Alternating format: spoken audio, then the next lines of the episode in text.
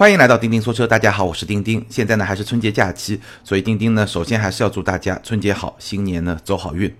那今天这期节目呢，咱们来聊一聊荣威的一款纯电动车 Marvel X。这款车也是我在假期之前试驾的最后一款车。那二零一八年呢，被很多人认为是中国电动车元年，因为很多造车新势力都是在二零一八年推出了自己的第一款量产车。当然，比如说像蔚来 ES 八是在二零一七年的十二月发布的，但是正式上市交车是在二零一八年。再比如说像威马的 EX 五，像小鹏，包括我们今天要聊的荣威，都是在二零一八年正式上市了自己的一个纯电动车。但对荣威来说，其实在更早之前，它也上市过一款纯电动车，就是 ERX 五，大写的 E。小写的 e 是一个插电混动，大写的 E 是一个纯电动车。但是那款车其实是基于一个汽油车平台改造的一个纯电动车，而 Marvel X 是荣威品牌第一款基于专用的电动车平台打造的纯电动车，所以它在概念、它在性质上还是会不太一样的。那二零一八年呢，咱们也聊过一些纯电动车，包括新能源车。二零一九年呢，我们的节目里面一定会聊更多的纯电动车和新能源车，因为这确实是一种趋势。那在今天节目的最后呢，我也会跟大家初步分享一下我对现阶段能不能购买一辆纯电动车的一些初步的看法。在二零一九年的节目中呢，关于这一块，我觉得会有更加丰富的内容，然后不断的跟大家去分享我的一些看法。但我的看法。肯定也会在不断的体验试驾这些纯电动新产品的过程中，应该也是会有一些自我的发展和自我的迭代。那好，今天我们还是来聊 Marvel X。那 Marvel X 这个车呢，首先我们从定位啊这些方面可以看到两个基本的点。第一点，就是我刚才说的，二零一八年是中国电动车元年，所以 Marvel X 是代表了荣威这么一个传统中国品牌在这方面的努力和尝试，这是第一点。那第二点呢，Marvel X 也是荣威品牌下面现在最贵的一款车。Marvel X 只有两个配置，二十六万八千八，这是后驱版；三十万八千八，这是全驱版，也就是四驱版。配置都非常高，而且比较接近。它最大的区别，一个是后驱，一个是全驱。那我们待会儿聊动力系统的时候，会专门去讲它们之间的区别。无论如何呢，补贴后二十六万八千八和三十万八千八的价格，都意味着 Marvel X 是荣威品牌卖的最贵的一款车。我们简单看一下它的销量表现。我查了一下，二零一八年十二月，Marvel X 的销量是一千零五辆。作为一款纯电动车，我觉得这个销量还是不错的。我随便拿几个别的车的销量给大家来参考一下，来建立一个概念。比如说，二零一八年的十二月，马自达新上市的 CX 八这款车卖了九百九十二辆，路虎揽胜极光卖了八百九十九辆。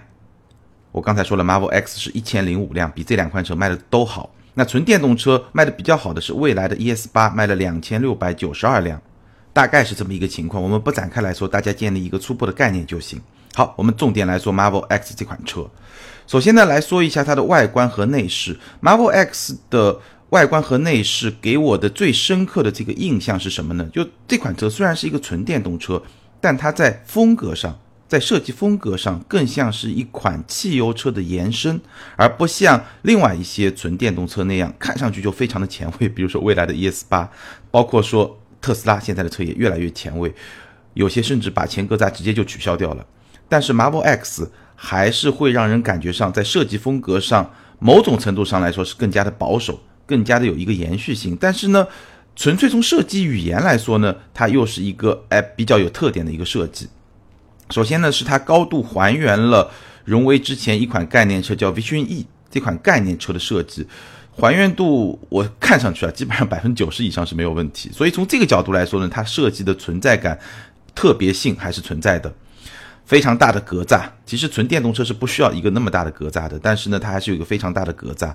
而且呢，你从正前方去看这款车的时候，你会发现它的车的宽度和高度的这个比例关系啊，非常不像是一辆 SUV。SUV 给人的感觉总是那种在纵向这种延展性会比较高，所以是那种耸立的那种感觉，所以 SUV 会给人一种高头大马的那种感觉，对吧？但是你去看 Marvel X 的正前脸这么去看，你会感觉上它的车宽这个存在感更强，所以有一种宽体的设计。从正前脸来看，这款车不像是一个高头大马的 SUV，而更像是一款宽体的轿车，有那么一种感觉。哎，这个其实是给这个车塑造出了一种比较强烈的动感。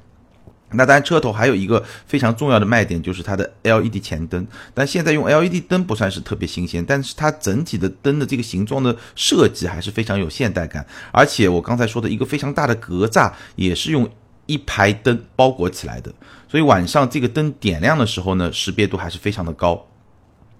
而且呢，Marvel X 这款车其实它车身的长度是四六七八，就是不到四米七，轴距是二八零零，就是正好是。两米八，这个车身尺寸在它的这个级别里面，就是中型 SUV 里面呢不算特别的大，但是呢，你去看这个车，无论是车头、车侧还是车尾，这个车的存在感还是比较强大的。所以它整体的设计，一方面比较接近概念车，另一方面呢，我觉得多多少少还是借鉴了大众系一些设计的风格，只不过把它做得更加夸张一点而已。所以整体而言呢，Marvel X 这个车的外观。是比较大气、比较有冲击力，但与此同时又是一个比较像汽油车，是汽油车设计风格的一种延伸。它并没有特别的前卫，设计的跟汽油车特别的不一样。那我觉得这么一种设计呢，其实还是挺讨巧的，而且也是体现了荣威这个品牌从汽油车到电动车一个非常自然的延展和品牌设计基因的这种一贯性，在现阶段还是会比较讨大部分消费者喜欢的。我觉得这个是没有问题。好，接下来我们来说内饰。Marvel X 的内饰绝对可以用“豪气冲天 ”这四个字来形容，或者换一种说法，我觉得 Marvel X 从内饰设计的质感来说，可能是市场上唯一一款对得起它身价的这么一款纯电动车，或者至少是中高端的纯电动车。无论是特斯拉，从当年的 Model S，还是我前面一期节目聊的 Model 三，虽然说现在 Model 三出了一个后驱版，对吧？入门价格已经到了四十三万多，已经比较接近我感性之选可以选择的这么一个价格区间了。但是 Model 三的内饰的质感，我觉得还是配不上它四十到五十万的这么一个身价。你可以说特斯拉 Model 三并不是卖豪华感，并不是卖内饰的质感，这一点我同意。但是呢，反过来说也成立。就是它这么一个内饰的感觉是配不上它四十到五十万这么一个身价的。那 Marvel X 的内饰营造出来的感觉就完全不一样，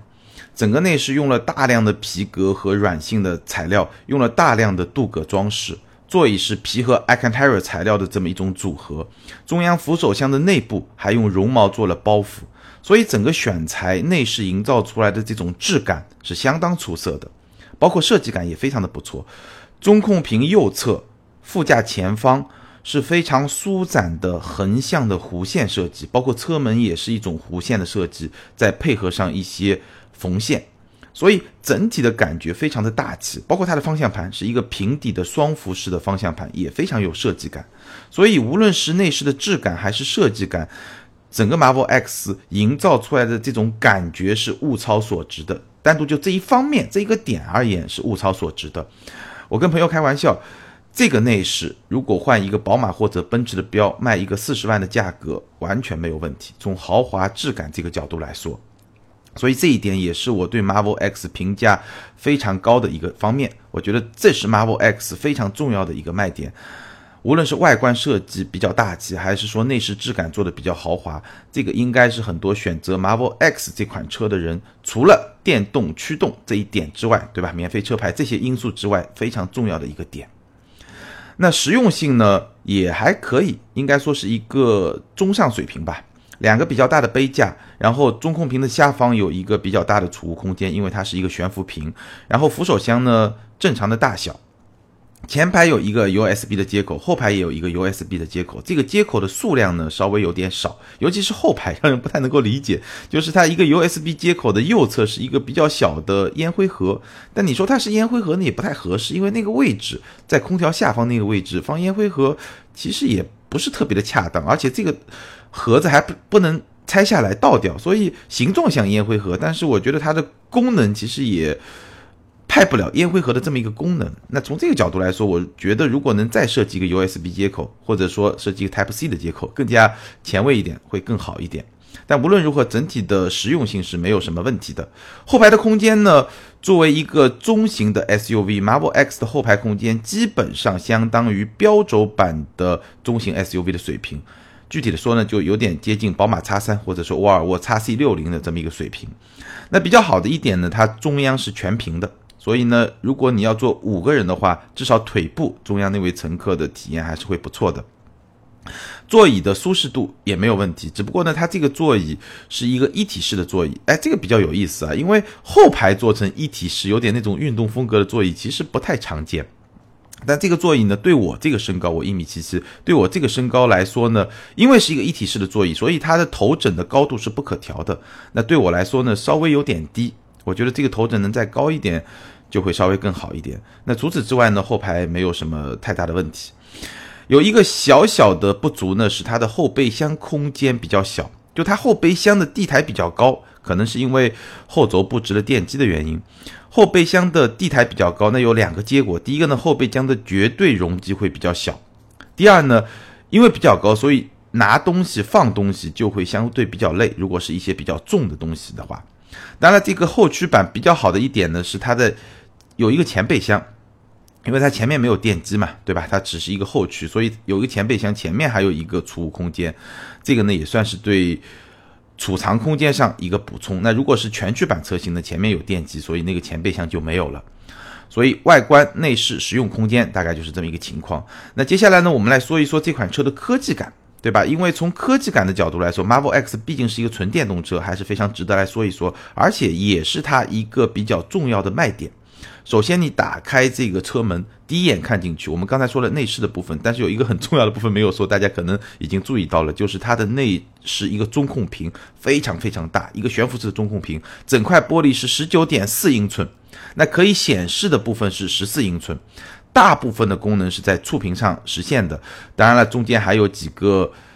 按钮。比如说左边这个是用来调节驾驶模式的，有运动模式啊、舒适模式啊、经济模式；右边这个是用来调节制动能量回收，有三级可调。我们待会儿会去说，但大部分功能是通过这个触屏来实现的。那这个触屏，包括说它的十二点三英寸的液晶仪表盘，如果说我来给它一个整体的评价呢，我觉得它是比较好的兼顾了实用和炫酷，但是在设计上也有一些瑕疵。从实用的角度来说。整个车机背后是基于阿里 OS 的斑马智行系统的3.0版本，那这个版本非常的好用，你几乎不需要太长时间去适应，比较好用，逻辑也比较清楚，操控也比较简单。因为斑马这套系统其实在荣威的很多车型上，包括很多别的品牌的车型上，已经比较多的在使用了，所以它整体的优化也做得相当的不错，已经到了3.0的版本。还有一个特别好的是自然语音控制。斑马的治安语音控制在现在市场上是同级相对比较领先的水平，或者说是一线。随便举个例子啊，你说你好斑马，唱首歌，这个时候呢，斑马就会给你唱首歌。然后我们就在试车的时候呢，也在逗那个苹果的 Siri，Hi Siri，能唱首歌吗？然后 Siri 的反应呢，就像是一个非常高冷的一个女神的反应，你再怎么逗她，她始终不会给你唱歌。大家有 iPhone 手机，你可以去试一试，她会各种借口说，哎呀。唱歌不太好听啊，或者说这个还是干一些别的事儿更好啊，反正他会各种借口，就是一个非常高冷的女生，绝对不会给你唱一首歌。然后 Marvel X 呢，他就会随机的选一首歌来给你唱。还有一个车特别有意思呢，就这几天我正好也开了一下，就是领克的零三，领克零三的反应呢，跟这两个都不一样。他会怎样呢？他会找到一首歌名里面有“唱首歌”这三个字的歌，然后放给你听，这个特别有意思。小段子啊，但无论如何呢。斑马的这个自然语音控制，我刚才说了是在一线水平，这个没有问题。所以这个触控屏加上这个自然语音控制，基本上能够把你想要操作的绝大部分功能都能比较好的实现。所以从实用性的角度来说，这套车机完全没有问题。另外呢，也比较炫酷，十九点四英寸的大屏，中间可以显示的十四英寸。大家只要看到过这么一个内饰，你还是会非常震撼的这么一个效果。十二点三英寸的液晶仪表，而且有一个特别的功能，就是 AR 实景驾驶辅助。什么意思呢？就是它会在这个液晶仪表上显示前方路况的一个实景。然后呢，把你的导航的线路呢，通过 AR 这个路线呢，把它放到这个实景的影像里面，告诉你应该直行啊，应该左转啊这些功能。那实际体验下来呢，我其实觉得它的实用性比较一般，因为这么看呢，和你看导航没有什么太本质的差别。但是呢，确实是非常的炫酷，就是你会觉得从设计感上来说，从 UI 啊，从整体的体验来说，这种炫酷感的还是比较强烈的。所以呢，实用一般，但炫酷确实非常的炫酷。所以整个 Marvel X 它的车机，无论是中控大屏，还是液晶仪表盘，还是像 AR 实景驾驶辅助这些功能，我觉得是比较好的兼顾了实用性和炫酷性。那我刚才说了，它也有一些设计上的瑕疵是什么呢？我觉得这块屏啊，中控屏，它是一个像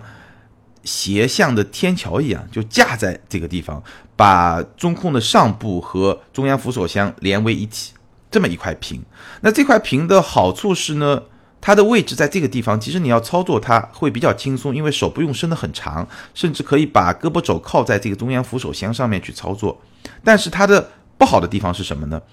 因为这个设计它整体的位置是比较低的。而且呢是比较靠近你的身体，所以你要去操作的时候，尤其是一边开车一边要去操作的时候，其实你的目光会比较远离道路。你一方面要低头，对吧？第二方面呢，你还是要往回转动一点角度，就是往自己身体的方向转动一点角度。这样的话呢，其实在往下、往后这两个维度都会更加的远离路面。也就是说，你需要非常明确、明显的低头，而且幅度会比较大。那这样的话，从使用的便捷性和安全性上来说，我觉得不是特别的人性化。相比之下，比如说像特斯拉的屏，它就在前面。虽然说你可能手要伸得长一点才能去操作它，但是呢，基本上你在操作的时候，眼角的余光是可以照顾到道路的驾驶的情况的。这样的话，无论是从便捷性还是安全性上来说，我觉得都会更好一点。那除了这一点之外，我觉得整个 Marvel X 的车机整体的体验都是相当不错的。好，接下来我们来说一下驾驶的感受。首先说一下 Marvel X 的动力。那我刚才说了一个后驱版，一个四驱版，它跟汽油车不一样，它的后驱和四驱并不仅仅是说驱动方式不同，它的动力系统是不一样的。我试驾的这款是后驱版，它的动力系统呢？在后轴上有两个电机，一个是八十五千瓦，一个是五十二千瓦，那加起来是一百三十七千瓦，换算成我们习惯的这个动力单位就是一百八十六马力。那一百八十六马力什么概念呢？就是我们在很多豪华品牌的中型 SUV 上看到的二点零 T 发动机的低功率版本，基本上就是一百八十六马力，大概是这么一个水平。但是呢，因为电动机它的扭矩比较大，它的扭矩是四百十牛米。那如果是四驱版呢？它会在前轴上再加上一个八十五千瓦的电机，所以它整个动力的水平呢就有一个非常明显的提升。全驱版的百公里加速，官方的数据是四点八秒，所以是非常快的一个加速的成绩。那我试驾的这款后驱版呢是七点九秒。那我跟大家描述一下这个七点九秒的体验是怎么样的。几个方面，第一个方面呢，电动机的特性就是在零转速就能输出。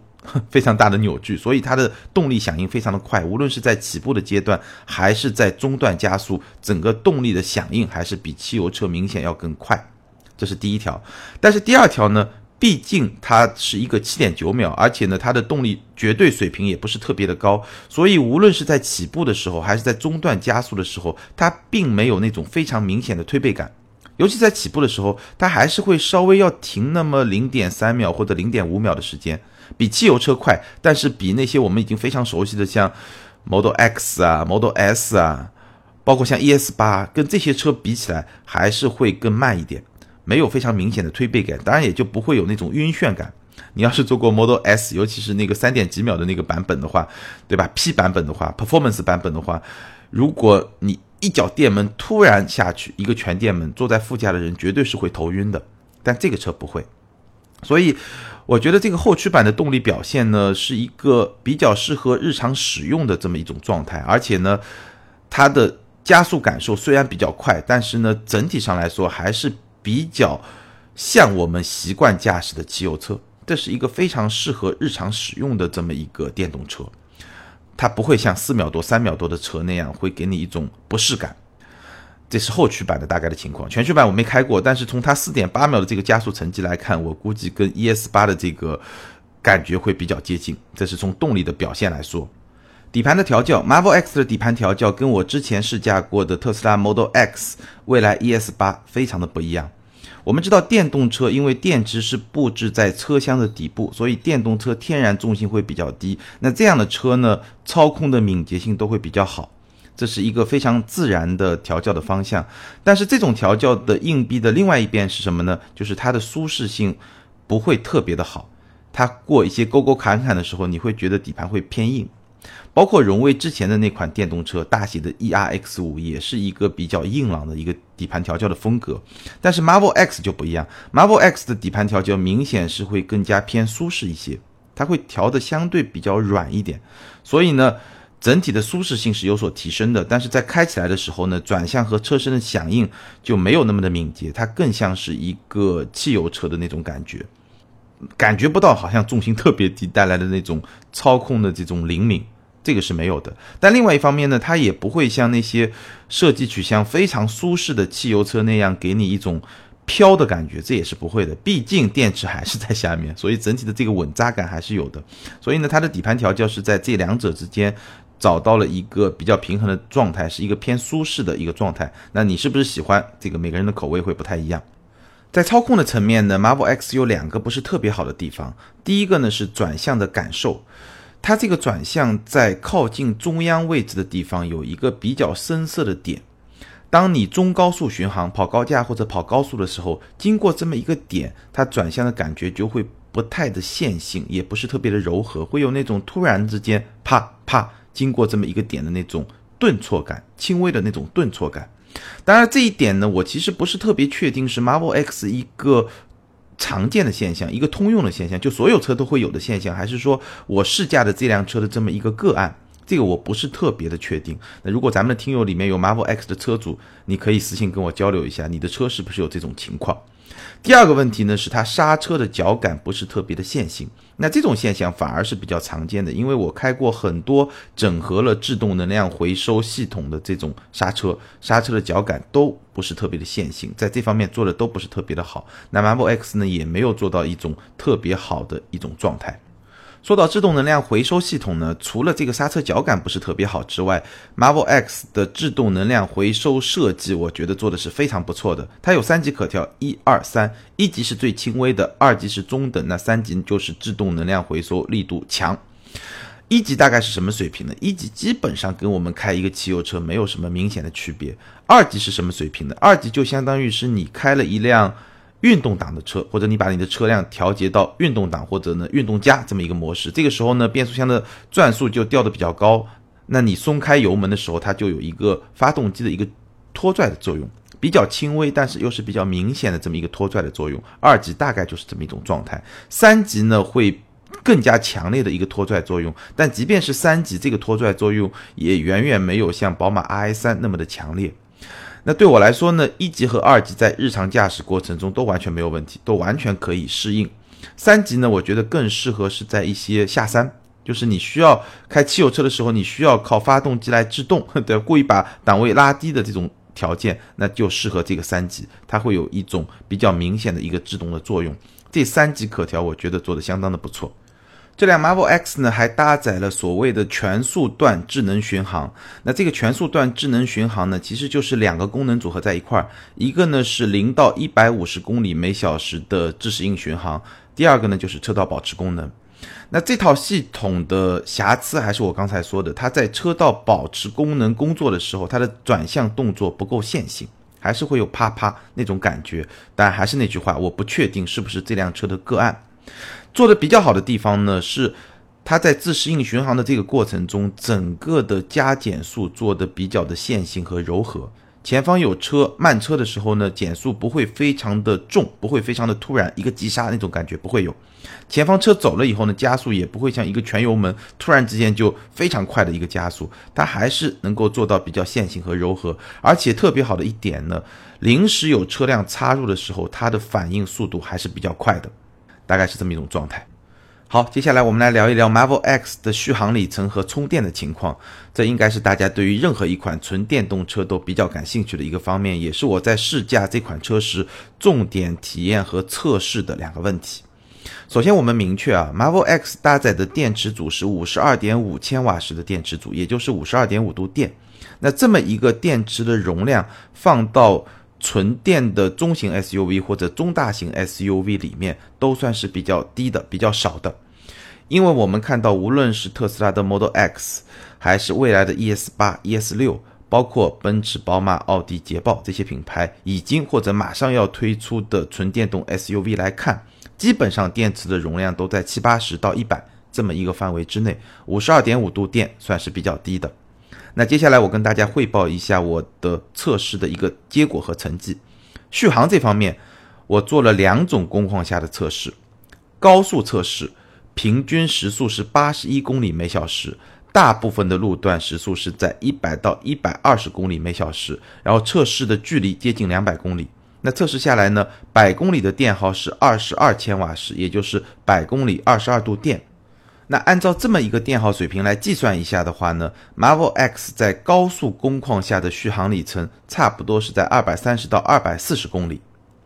这是第一次测试。那第二种测试是在城市工况下的测试，差不多也开了一百多公里，平均的车速是二十二公里每小时，平均的电耗是百公里十六度电多一点。那按照这么一个水平来计算的话，Marvel X 在城市工况下的续航里程差不多接近三百二十公里。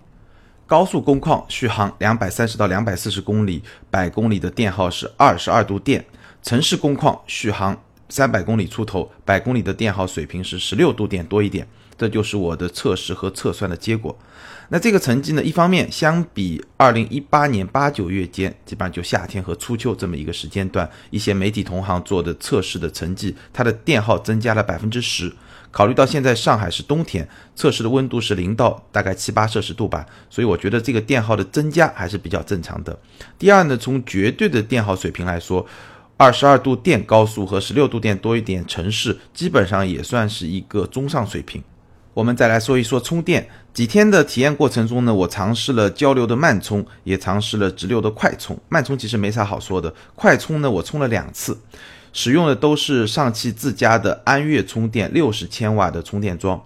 第一次呢是把电量从百分之七十五充到了百分之一百，我用了一个小时时间充进去了十三度电，也就是说充电的功率是十三千瓦。第二次呢，我是把电量从百分之十八充到百分之九十，我用了接近两个小时充了三十八度电，充电的功率是二十千瓦。那这里呢，我们可以发现两个问题。第一呢，充电的速度在电池电量比较低的时候会比较快，电池电量比较高的时候会比较慢。那这是非常正常，所有电动车都这样，这也是为了保护电池。那第二呢，冬天这么一个低温的条件，确实对充电的功率产生了非常明显的影响。因为去年八九月间，媒体同行在对 Marvel X 进行充电的时候，快充。基本上可以达到四十千瓦左右的这么一个充电的功率，而我在这次测试的时候，最多也就达到了二十千瓦左右的这么一个功率，基本上是降低了一半。这背后一个非常重要的原因呢，是 Marvel X 的电池组采用的是风冷而不是水冷，也就是说它没有一套完整的热管理系统来帮助电池始终维持在一个比较高效的温度区间。那么在天气比较热的时候降温，它靠的是风冷；而在低温条件下，它升温的速度也会比较慢，这个就会影响到充电的效率。当然了，风冷设计也会有它的好处，比如说结构比较的简单，成本比较低，而且呢，在轻量化设计方面也会有它的优势。比如说 Marvel X 这款车，后驱版一千七百五十九公斤，全驱版一千八百六十公斤，相比之下，ES 八是两千四百六十公斤。什么意思？就是 ES 八比 Marvel X 的全驱版要重六百公斤，比它的后驱版要重七百公斤，这个就达到了差不多三分之一的重量的增加，所以这个是非常厉害的。那这个重量的增加反过来也会影响到像续航里程啊这些方面的因素，所以我们可以看到 Marvel X 五十二点五度电和 ES 八七十度电续航里程基本上在一个水平线上。最后我们来总结一下，荣威 Marvel X，我觉得它做的比较好的地方大概有这么几条吧。首先呢是外观造型的设计，确实营造出了国人比较喜欢的那种大气感。它更像是一个汽油车的延伸，不会特别的前卫，但存在感是比较强大的。第二呢是内饰的质感和豪华感的营造。作为一款二十来万、三十万左右的车，豪华感的营造，我觉得是相当的到位。第三呢，从使用体验上来说呢，它比较接近我们已经非常熟悉的汽油车，无论是驾驶的体验还是能量回收系统的这么一种工作的逻辑，所以呢，你比较容易上手。当然了，如果你是一个特别追求电动车那些新奇体验的用户的话，你可能不会特别的满意，这个见仁见智。车机斑马智行系统的三点零版本好用，而且成熟度也已经相当的不错。那做的不太好的地方呢，大概有这么几条。首先，转向手感，但我不确定是不是个案。刹车的脚感不是特别的好，后备箱的空间不是特别的大。另外呢，冬季充电的效率不是特别的高。那这款车到底值不值得买呢？我的观点是这样的：首先，我觉得现阶段选购任何一辆纯电动车，你最好满足下面这两个条件。首先，这辆车最好是你家庭的第二辆车；其次，在你的家庭或者工作环境中，最好有稳定、可靠、便捷的充电条件。满足了这两个条件之后呢，你跑长途就用汽油车，对吧？那这个电动车主要就在城市里面用，但城郊也可以用。或者说呢，你想要有一些特别长性的体验，你把充电桩的条件都搜索好、都查找好之后，你进行一些短途的旅行也没有问题。我觉得满足了这两个条件之后，电动车就可以进入你的视野了。那你接下来要考虑的问题呢，其实跟选择一个汽油车差别就不是很大了。首先，你的预算有多少，对吧？其次，你是需要一个什么样类型的车？然后呢，跟电有关的还有这么几个问题。首先，你的充电是怎么来实现的？如果你家里有稳定的充电桩，那其实你对快充的效率要求就不是特别的高，对不对？那还有续航的要求，你是说纯城市代步，还是说你觉得偶尔还是想开着这个车进行一些短途的郊游？那这个对续航里程，包括说充电的速度，都会有不同的要求。那最后呢，你的偏好，对吧？你的品牌的偏好，你对这个车辆的外观啊、内饰啊、设计啊、豪华感啊、空间啊这些偏好，这个其实就跟汽油车都一样了。就像我们今天聊的 Marvel X，我相信听完这期节目，这个车是不是你的菜，你心里面应该会有自己的判断。好，关于荣威 Marvel X，咱们今天就聊到这儿。最后给大家留一个互动话题。如果你要选择一款纯电动车，你是更希望它的驾驶感受接近于一款汽油车呢，还是希望它有非常新鲜的纯电动车独有的那些驾驶感受？欢迎在评论区写下留言，跟更多的听友和钉钉来进行互动。好，接下来我们来看上一期节目的听友留言。上一期节目咱们聊的是讴歌的 RDX，ID 是。萨萨若芬八七，他说讴歌整体的品牌力在国内或者说在我身边很一般。不过就如钉钉所说，本田的先进黑科技首先用在它上面。本田有那么多死忠粉丝，相信九零后、零零后在选车上的心态会和目前七零八零后不同，不仅仅眼光只盯着 BBA，而且圈子氛围将作为以后的主流。相信好开、有乐趣、有话题的车会有相应的忠实客户群。说的非常的好，我觉得讴歌现在在国内市场遇到的最大挑战是品牌力不足，但是呢，他手上不是没有牌，这张牌呢，就像你说的，有那么大的本田粉丝的群体，一旦讴歌把自己的品牌再往上做一做，把这群粉丝群体里面的一部分转化成为自己的车主和消费者，那这个品牌在中国活下去还是非常有希望的。好，下一位听友 ID 静止不要动，他说。听您的节目已经好久了，这期正巧跟需求对上了。家里人刚去看了这款车，还是比较喜欢的。但是前几天在喜马拉雅上搜索这款车的评论都没有合适的。今天听了你的评论，感觉好及时。现在这款车在我们这儿没有优惠，听节目中说后期应该会有不错的优惠，请问是不是需要再稍微等等看？再就是刚上市的车和量产一段时间后用的件是不是会有差别？另外。这个车相对来说还是偏小众，后期维修保养保值是不是会差点？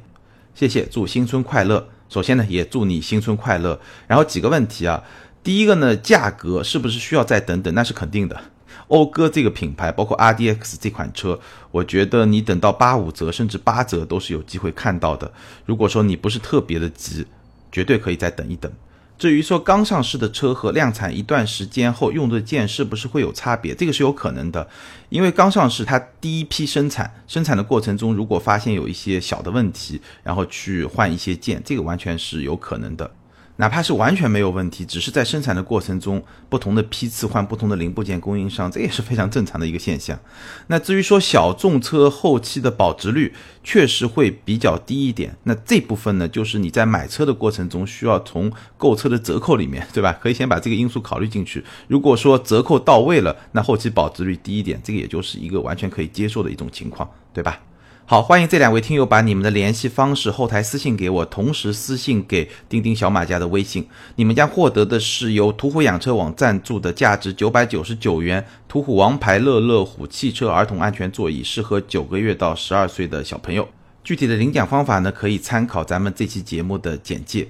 也欢迎大家把咱们今天的节目分享给你身边对电动车感兴趣的朋友，分享、评论和点赞，永远都是对主播最好的支持。好，感谢大家在春节期间的陪伴，再一次祝大家新年快乐，咱们下周接着聊，拜拜。